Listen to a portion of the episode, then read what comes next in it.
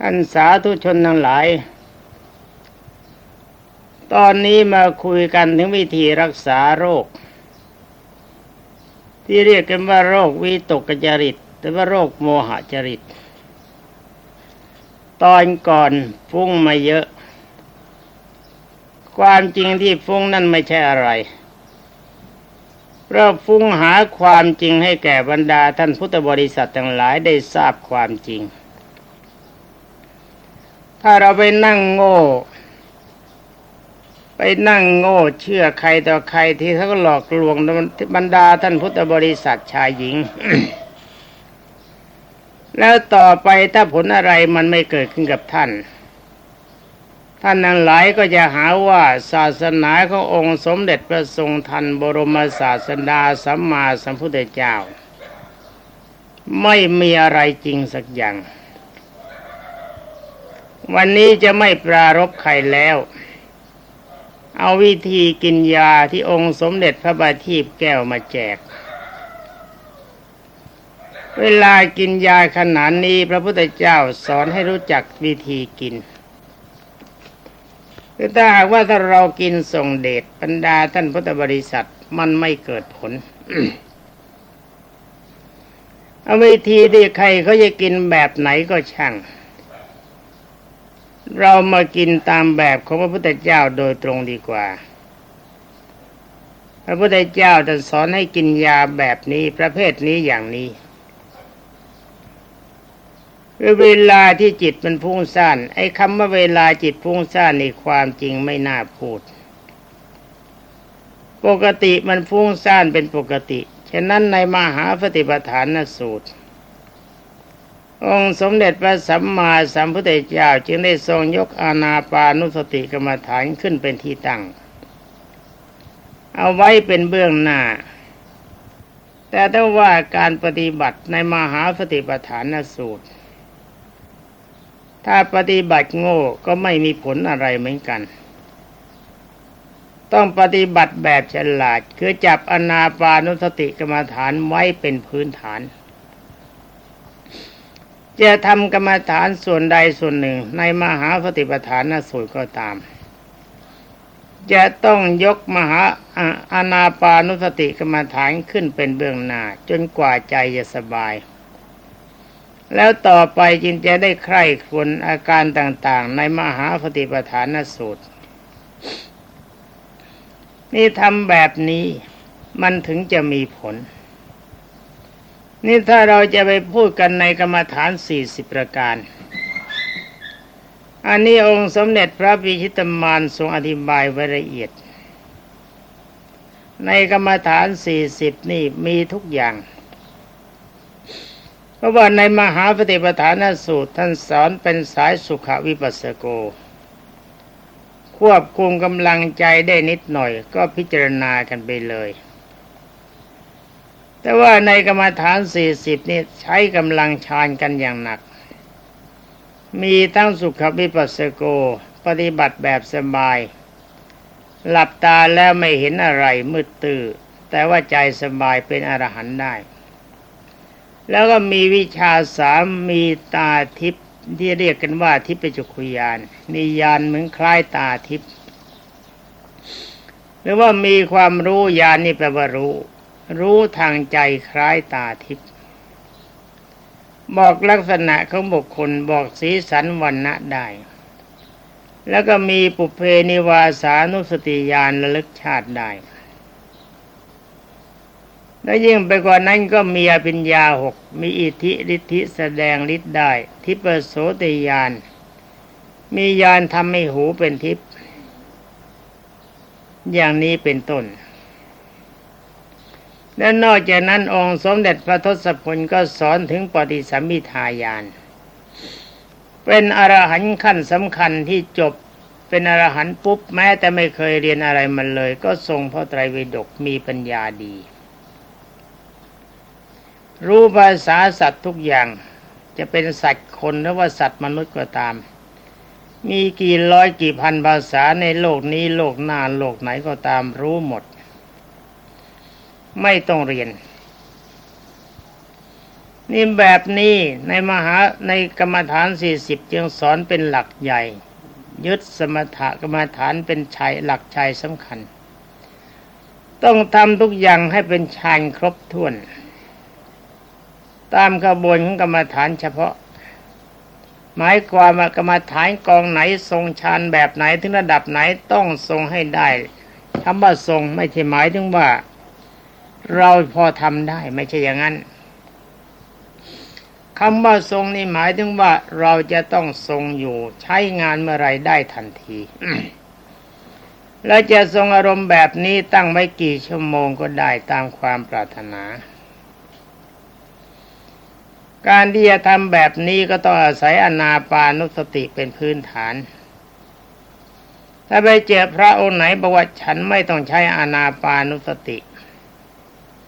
เนื้ออาจารย์องค์ไหนเขาบอกอย่างนั้น แล้วก็เชื่อเขาได้เหมือนกัน แต่ว่าเชื่อไว้อีกด้วย ว่าท่านผู้นั้นไม่ใช่สาวกขององค์สมเด็จพระสัมมาสัมพุทธเจ้า แต่ผลแห่งการปฏิบัติท่านอาจจะทำได้แต่ก็รับรู้ว่ากันแล้วกันว่าท่านผู้นั้นไม่ใช่สาวกขององค์สมเด็จพระบิชิตมานจะเป็นสาวกของใครก็ช่างปะไร ถามก็ไม่บอก จะให้บอกก็บอกไม่ได้ เพราะไม่รู้ว่าใครเป็นครูเขา นี่การที่จะทรงให้เป็นฌานได้ง่าย ๆ เขาทำกันแบบนี้ นี่ตามแนวที่พระพุทธเจ้าทรงสั่งสอน ให้พยายามกำหนดรู้ลมให้ใจเขาออก ต้องฝืนใจกันนิดๆ จับลมให้ครบสามฐาน เวลาให้ใจเข้าลมกระทบจมูก กระทบหน้าอก กระทบศูนย์เหนือสะดือนิดหน่อยที่ท้องนะ่ะกระทบข้างในไม่ใช่กระทบข้างนอก เวลาให้ใจออกลมกระทบท้อง กระทบหน้าอก กระทบจมูก หรือว่าริมพิปาก ถ้าคนริมพิปากงุ้มก็กระทบจมูก ไม่ชนลมที่ริมพิปากเพราะริมพิปากมันหลบลม ถ้าริมพิปากเชิดขึ้นมาลมกระทบริมพิปากนี่เวลาหายใจปล่อยให้ใจตามสบายๆอย่าไปบังคับให้สั้นให้ยาวให้แรงให้เบาไม่เอาอย่างนั้น คือทั้งนี้ก็ต้องการเป็นการควบคุมสติสัมปชัญญะเท่านั้น ไม่ใช่จะไปเร่งรัดอะไรกับลม ความจริงเราเร่งรัดใจให้เป็นตัวรู้คือรับรู้เข้าไว้ ขณะใดที่ยังรู้ลมให้ใจเข้ารู้ลมให้ใจออกขณะนั้นชื่อว่าจิตมีสมาธิตอนนี้วิธีพูดแบบนี้นี่มันไม่ยาก อีตอนยากมันมีอยู่ตอนหนึ่งในอารมณ์ใจของเรามันมีสภาพกวัดแกว่งเป็นปกติ เพรามันคบกับนิวรณ์คืออุตจักกุกุจะมานาน อุตจะกุกุจะได้กับตัวฟุ้งซ่านหรือลำคาญ นี่ทำยังไงเราจะปราบนิวรณ์ตัวนี้ได้ ไอ้ตัวฟุ้งซ่านนี่ก็ได้กับไอ้ตุยตกกจริตหรือโมหะจริตนั่นเองวิตกแปลว่านึกมันนึกไม่หยุด โมหะจริตก็โง่นึกส่งเดชไปไม่มีการฝืนใจ ทำยังไงอารมณ์ใจมันคบกับอารมณ์แบบนี้มาเป็นแสนแสนกับมีเป็นอสงไขยอสงไขยกับ แล้วเราจะมานั่งปรับปรุงใจให้มันได้ดีในขณะช่วระยะเวลาเล็กน้อยมันจะทำได้หรือ เริ่มปั๊บจับปั๊บให้จิตเป็นฌานนี่ถ้าหากว่าบุญบารรมีของท่านเคยได้มาในชาติก่อน มันก็เป็นของไม่ยาก ที่หากว่าถ้าเราเป็นอาธิกรรมิกะบุคคล คนผู้เริ่มต้น ความจริงบารมีนี่เราสร้างใหม่กันได้ อ่อนถ้ามันเบาไปแล้วก็แล้วก็มาสร้างใหม่ให้เข้มแข็งมันทำได้ไม่ใช่ไม่ได้ทำอยู่ได้แล้วทำยังไงมันถึงจะอยู่ สมเด็จพระบรมครูท่านแนะนำมาอย่างนี้ นี่มีหนังสือให้อ่านแล้วนะ แล้วก็มาพูดให้ฟังอีก ถ้าได้อ่านหนังสือแล้วพูดให้ฟังแล้วมาถามอีกแล้วก็ไม่บอกกันนะรำคาญเต็มที มีหลายท่านมาถาม ถามว่าหนังสือมีอ่านไหม บอกว่ามี อ่านแล้วหรือยังอ่านแล้ว แล้วมาถามอีก แบบนี้ไม่อยากเสียเวลาพูดด้วย เปลืองเวลานอน นอนพิจารณาคันห้าเล่งโกโก้ดีกว่า คนไม่เอาฐานไม่เอาไหนนิดป่วยการ ไม่อยากคบเพราะอะไรคบไปก็เหนื่อยไม่ได้ได้อะไรด้วยนี่คืนคุยด้วยก็เหนื่อยเสียเวลาพิจารณาขันห้าสู้นอนสบายสบายอยู่คนเดียวพิจารณาขันห้าเล่งโกโก้ สบายสบาย ใจปลอดโปร่งไม่แวะซ้ายไม่แวะขวา อารมณ์เป็นอัพยากฤิมันมีความสุขบอกไม่ถูก อัพยากฤินี่เขาแปลว่าอะไรเขาแปลว่าไม่เอาไหน ไม่เอาไหนทั้งหมดอะไปจุดเดียว คือพระนิพพานอารมณ์ตั้งไว้ในส่วนแห่งพระนิพพานมันสบายบอกไม่ถูก สบายจริง ๆ อย่าพูดไปเชียวนะ อย่าพูดให้ดังไป พูดเบาๆ ถ้าไม่พูดกับใครได้เลยก็ยิ่งดี ถ้าจำเป็นจะต้องพูด อย่าพูดให้มันดัง พูดเพียงแต่เพียงว่าพอยเขาได้ยินชัดพอแล้ว ถ้าดังชาวบ้านเขาจะเอาเอาอิดคว้างบ้านเอา มาลำคาญชาวบ้านเขา แต่ความจริงความรู้ของพระพุทธเจ้าไม่มีอะไรเป็นเครื่องปกปิด นอกเสียจากว่าบุคคลผู้มีเจจิตใจทุจริตไม่มีความเคารพในพระพุทธเจ้า เป็นมิจฉาทิฐิอย่าไปพูดกับเขาเสียเวลา ถ้าเราทำได้แล้วแล้วก็ทรงความดีของเราไว้ถ้าเขาไม่ชอบใจอย่าไปแค้นสอนเขา คำสอนขององค์สมเด็จพระสัมมาสัมพุทธเจ้าไม่มีการบังคับ ไม่ง้อนักปฏิบัติ ใครอยากได้ก็เชิญปฏิบัติ ใครไม่อยากได้ก็เชิญตามสบายเพราะอะไรเพราะว่าองค์สมเด็จพระจอมไตรไม่มีค่าจ้าง มาสาวกคนที่หัวสล่างเต็มไปด้วยความล้านก็มีความรู้สึกเหมือนกัน เป็นอนุว่าเราตั้งใจปฏิบัติตามท่าน เอากันอย่างนี้นะ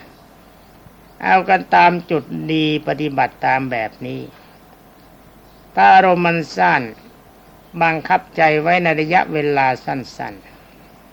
ๆกำหนดใจไว้เลยว่านับหนึ่งถึงสิบ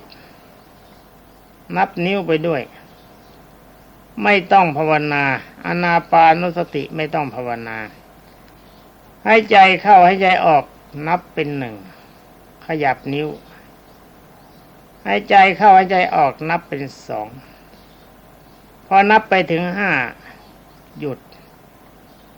แล้วกลับมานับหนึ่งไปถึงสิบหยุด นับหนึ่งถึงสิบห้าหยุด นับหนึ่งถึงยี่สิบหยุด ว่าไปแบบนี้ ตอนนี้ถ้าอารมณ์ใจของเรามันไม่คงที่บังคับไม่อยู่ตามนั้น เอามันใหม่ นับหนึ่งถึงสิบตั้งใจไว้ว่า เราจะไม่ยอมให้อารมณ์ของเราไปยุ่งกับอารมณ์อย่างอื่นเป็นอันขาด นอกจากว่าจะรู้ลมให้ใจเขาออกเท่านั้น เอาแค่สิบถ้าในระหว่างยังไม่ถึงสิบจิตอย่างอื่น มันแลบคบอารมณ์อื่นเข้ามา ทรมานมัน ตั้งต้นสิใหม่ นับหนึ่งใหม่ ให้มันเข้าไปถึงสิบนับช้าๆให้ใจตามสบาย ให้ใจเข้าให้ใจออกขยับนิ้วหนึ่งนิ้วให้ใจเข้าแล้วให้ใจออกแบบสบาย ให้จะนับนิ้ว ขยับนิ้วเป็นนิ้วที่สองเอาให้ได้สิบพอถึงสิบเลิกเลย มันจะคิดไปไหนก็ปล่อยให้มันคิดไปตามสบาย ถ้าจิตมันจะสั้นหรือว่าจะเอาอย่างนี้ก็ได้ เคยปฏิบัติมา ไม่คำว่าเคยปฏิบัติมานี่ก็อย่าว่าอวดตัว เอาอย่างนี้ดีกว่า ตามนักปฏิบัติที่ที่ท่านปฏิบัติได้ดีถ้าวันไหนปรากฏว่าอารมณ์ซ่านเต็มที ท่านจะนั่งบาก็ได้นอนก็ได้ ยืนก็ได้ เดินก็ได้ ท่านปฏิบัติแค่นับหนึ่งถึงสิบแล้วท่านเลิกเลย ถ้าอยากจะเดินก็เดินพาเลทแบบสบาย หรือไม่อย่างนั้นก็อ่านหนังสือบ้างคุยไปบ้างอะไรบ้างพอมีอารมณ์ว่างจิตสงัดมาจับใหม่ นับหนึ่งถึงสิบถ้ายังสบายอยู่ขึ้นต้นหนึ่งถึงสิบอีก ถ้ายังสบายอยู่ขึ้นต้นหนึ่งถึงสิบอีก ถ้าสิบหลังๆนี่ถ้ามันสร้างตอนไหนเลิกได้ แต่สิบต้นจะไม่ยอมเลิก ถ้าสิบต้นคุณคุมไม่อยู่ต้องขึ้นต้นมันใหม่ คุมให้อยู่ให้ได้ทำแบบนี้ทุกวันนี่ก็ไม่ต้องไปนั่งเป่งที่ไหนแล้วไปยืนโคนต้นไม้นั่งเก้าอี้ เอาขาแขวนกับกิ่งไม้หัวห้อยลงมาก็ได้ หรือว่าจะกงโค้งก็ได้ นอนแต่แข้งซ้ายแต่แข้งขวานอนคว่ำหน้านอนหงายก็ตามใจทุกอย่าง เรื่องกายไม่ต้องห่วงห่วงตรงใจ ถ้ายิ่งเดินไปเดินมาแล้วก็นับหนึ่งถึงสิบได้แหมเก๋เลยถ้าจิตทรงสมาธิได้ในระหว่างเดินที่เราเรียกกันว่าจงกรม คำว่าจงกรมนี่ครับแปลว่าเดิน ไม่ใช่ไปเดินกลมๆเดินยาวๆก็ได้ มันแปลว่าเดินเฉยๆจะเดินท่าไหนก็ได้ แต่ไม่ต้องไปยกยกย่างๆนะเดินแบบธรรมดาธรรมดา เพราะเราต้องการสติสมัญญะเข้าไปควบคุม นี่ลองทำแบบนี้ดูบรรดาท่านพุทธบริษัท ภายในระยะสิบวัน จะรู้สึกว่าไอ้การนับหนึ่งถึงสิบเนี่ยมันเด็กเล็กๆนั่นเองเนะดีไม่ดีร้อยสองร้อยสามร้อยห้าร้อยมันยังสบายสบายอยู่นี่นี่เป็นวิธีอันหนึ่งที่ฝึกอนาปานุสติให้เข้าถึงฌานแล้วก็มีวิธีง่าย ๆ อีกวิธีหนึ่งง่ายกว่านั้นหากินแบบเข้าฌานได้แบบสบาย แบบนี้พยายามทำไปเถอะแบบหลังนี่ แบบต้นก็เหมือนกันทำไว้ ไม่ต้องไปนั่งตั้งเวลาสองชั่วโมงสามชั่วโมง ดีไม่ดีจะดันเตลิดเปิดเปิงไป นี่เราไม่เชื่อใครก็ได้ แต่ว่าจงเชื่อพระพุทธเจ้า เพราะว่าธรรมะนี่เป็นของพระพุทธเจ้าท่าน แบบที่พระโบราณอาจารย์ปฏิบัติกันได้ดีชั้นยอดที่เคยพบมาแล้ว สาวกขององค์สมเด็จพระบัณฑิตแก้วประเภทนี้ท่านเคยแนะนำว่าตอนกลางวันยังที่ไม่นอนท่านก็บอกว่าทำแบบกระจุงกระจิ๋มเนี่ยจับเอาแต่แค่ตรงดี พอมันเริ่มไม่ดีก็เลิก นี่มีวิธีหนึ่งถ้าหากว่า ไม่ดีถ้าภาวนาไปหรือจับลมให้ใจเขาออกไป บางวันมันคุมไม่อยู่จริงๆจะว่าแต่หนึ่งถึงสิบเลยหนึ่งถึงสามยังไม่ไหว อันนี้มันมีเหมือนกัน เพราะกำลังอารมณ์ของใจนี่จะไปบังคับให้มันทรงตัวโดยเฉพาะไม่ได้ทำยังไงล่ะ ถ้าคุมไม่ไหวพระพุทธเจ้าท่านบอกว่ามีวิธีหนึ่ง คือปล่อยมันเลย คุมไม่ได้นี่ปล่อยทำตนเหมือนกับคนฝึกม้าตัวพยศไอ้ม้าที่มันพยศเนี่ยเราจะฝึกให้มันเดินท่าไหนวิ่งท่าไหนมันไม่เอาด้วย มันมีกำลัง มันดื้อแพ่งอยู่ตลอดเวลา แล้วแถมดื้ออาญาเสียด้วย จะลงแส้หวดยังไงก็ตาม มันไม่กลัว มันฝืนอยู่ตลอดเวลาพระพุทธเจ้าทรงตรัสว่าถ้าอาการของอารมณ์จิตเป็นอย่างนี้ องค์สมเด็จพระมหามุนีทรงแนะน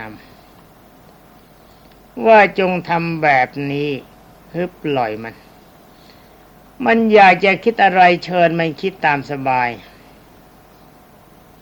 เมื่อมันคิดตเลิดเปิดเปิงไปแล้วค่อยคุมเขาไว้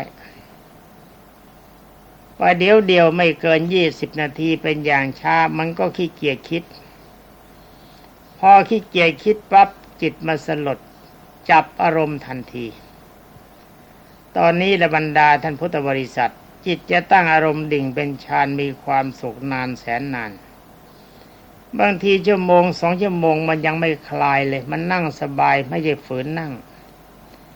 มันสบายมีอารมณ์ดิ่งเป็นฌานจริง ๆ ท่านมีอุปมาเหมือนกับฝึกม้าตัวพยศในเมื่อมันพยศไม่เข้าเส้นทาง แล้วก็ปล่อยให้มันวิ่งไปกอดคอเขาไว้ วิ่งไปวิ่งไปพอมันหมดแรง ตอนนี้เราจะจูงมันไปทางไหนนะมันหมดแรงจะสู้แล้วนี่ มันก็ไปได้ตามทางตามใจเราชอบ ข้อนี้มีอุปมาชั้นใดอารมณ์ใจก็เหมือนกัน นี่ฟังกันไปแล้วแล้วก็จำไว้ด้วยแล้วก็ปฏิบัติด้วยสิถ้าทำแบบนี้เรื่องฌานสมาบัติมันกล้วยจริง ๆ กล้วยตากแค่น้ำผึ้ง ไม่ใช่กล้วยดิบในวิธีหนึ่งถ้าเราทรงอารมณ์ไม่ได้พอสมควร การหากินในการทรงฌานง่าย ๆ แค่ปฐมฌานท่านบอกว่าเวลานอนจับลมให้ใจเข้าออก จนกว่าจะหลับ ถ้ามันฟุ้งซ่านไม่หลับก็เลิกเสีย อย่าไปฝืนมัน ถ้าจิตมันมีอารมณ์เรียบ จับลมให้ใจประเดี๋ยวเดียวมันก็หลับ อีตอนที่มันจะหลับเนี่ยอย่าไปฝืนมัน มันจะหลับเร็วเท่าไรก็ช่าง อย่าไปคิดว่านี่นับยันหนึ่งไม่ถึงสิบหลับไม่ได้ อย่าอย่าอย่าอย่าไปโง่แบบนั้น อย่าลืมว่าถ้าเราภาวนาก็ดี พิจารณาก็ดีกำหนดรู้ลมให้ใจก็ออกเข้าออกก็ดี กำลังพิจารณาอยู่ ภาวนาอยู่กำหนดรู้ลมให้ใจเข้าออกอยู่ ถ้าจิตเข้าไม่ถึงปฐมฌานมันหลับไม่ได้ ถ้าจิตเข้าถึงปฐมฌานมันก็หลับ ท่านบอกว่าแล้วขณะที่หลับนั้นจิตเข้าถึงปฐมฌานก็เป็นอันว่าในขณะที่หลับอยู่ ท่านถือว่าทรงอยู่ในฌานตลอดเวลา ถ้าตายเวลานั้นเกิดเป็นพรหมทันที เห็นไหมนี่มันเป็นของดีนี่การพอตื่นขึ้นมาแล้วสังเกตดู ว่าจิตมันเริ่มภาวนาเองหรือเปล่า ถ้ายังต้องเตือนให้มันภาวนาตื่นมาเต็มที่แล้วนั่นแสดงว่าขณะที่หลับ หลับด้วยอำนาจของปฐมฌานหยาบ ตอนนี้พอตื่นกันมาแล้วเต็มที่มันภาวนาเอง ขณะที่หลับลงไปใจเข้าถึงปฐมฌานอย่างกลาง นี่ถ้าตื่นกันมาแล้ว ถ้าจิตพอครึ่งหลับครึ่งตื่น มันรู้สึกว่ามันมันพิจารณาหรือภาวนาเอง นี่แสดงว่าเวลาที่หลับจิตเข้าถึงปฐมฌานละเอียด นี่ความจริงถ้าจิตทรงได้แค่ปฐมฌานก็เก๋ไม่น้อยแล้ว เราสามารถพิจารณาวิปัสสนาญาณจิตมีกำลังตัดกิเลสเป็นพระอริยเจ้าได้ แต่ยังถ้าปฏิบัติในสายกรรมฐานสี่สิบเขาบอกยังเด็กเกินไป ต้องทำให้ได้ฌานสี่นี่หลับอยู่ก็ดีตื่นอยู่ก็ดีรักษาอารมณ์ให้สบาย นั่งนอนยืนเดินก็ได้กำหนดรู้ลมให้ใจเขาออกอย่างเดียวกันอารมณ์ฟุ้งซ่านไม่ต้องภาวนาจนกระทั่งไม่รู้สึกว่าเราหายใจ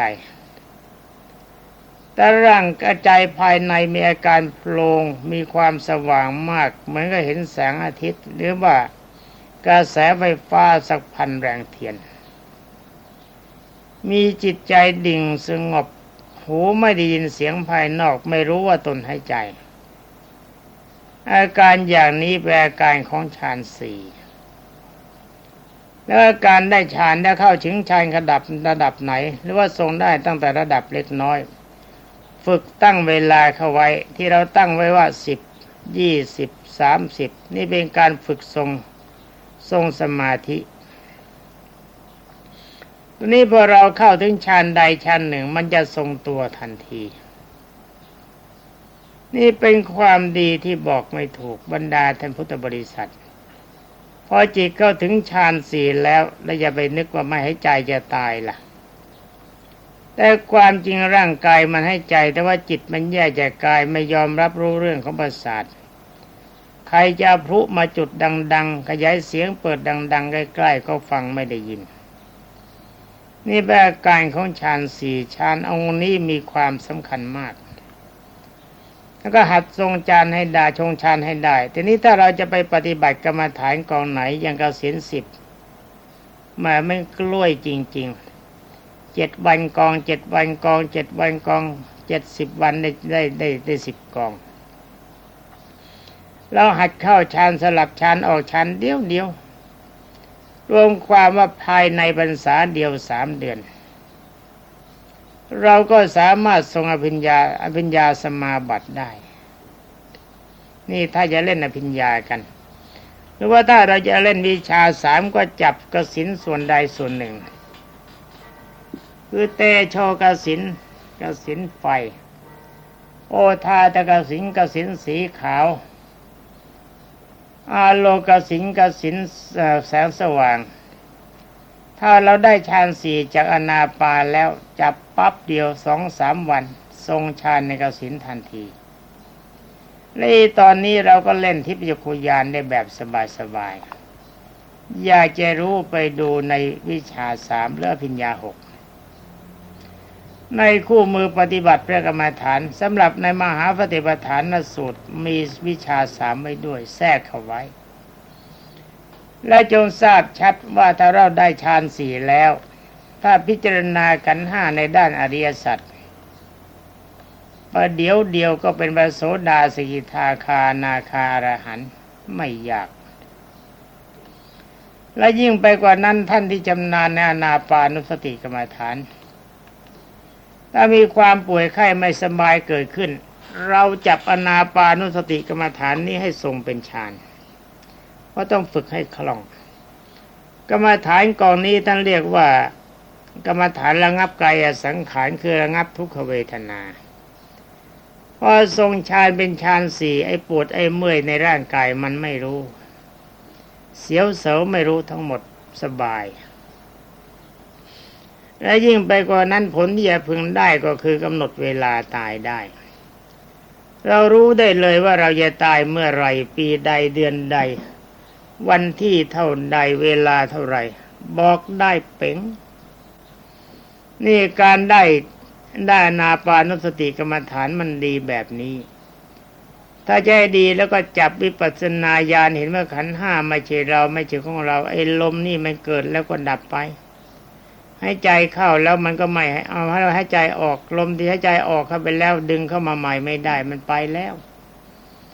ลมที่เข้าว่าใหม่ลมมาทีหลังชีวิตเราก็มีสภาพเช่นเดียวกัน มันเสื่อมไปทุกวันไม่ช้าก็สลายตัวมาทรงอยู่ก็เป็นทุกข์จะไปสนใจอะไรกับมัน มันจะพังก็เชิญปังตั้งหน้าตั้งตายตั้งตาไปสู่พระนิพพานดีกว่า ค่นี้ก็สำเร็จอรหัตผลได้อย่างไม่ยาก ไม่เห็นมีอะไรยาก ไม่ยากจริง ๆ ในบรรดาท่านพุทธบริษัท ยากหรือไม่ยากก็ตามใจ สัญญาณบอกหมดเวลาปรากฏแล้ว เรื่องอนาปานุสติกรรมฐานก็จบกันเพียงแค่นี้ ขอความสุขสวัสดีจงมีแด่บรรดาท่านพุทธบริษัทผู้รับฟังทุกท่านสวัสดี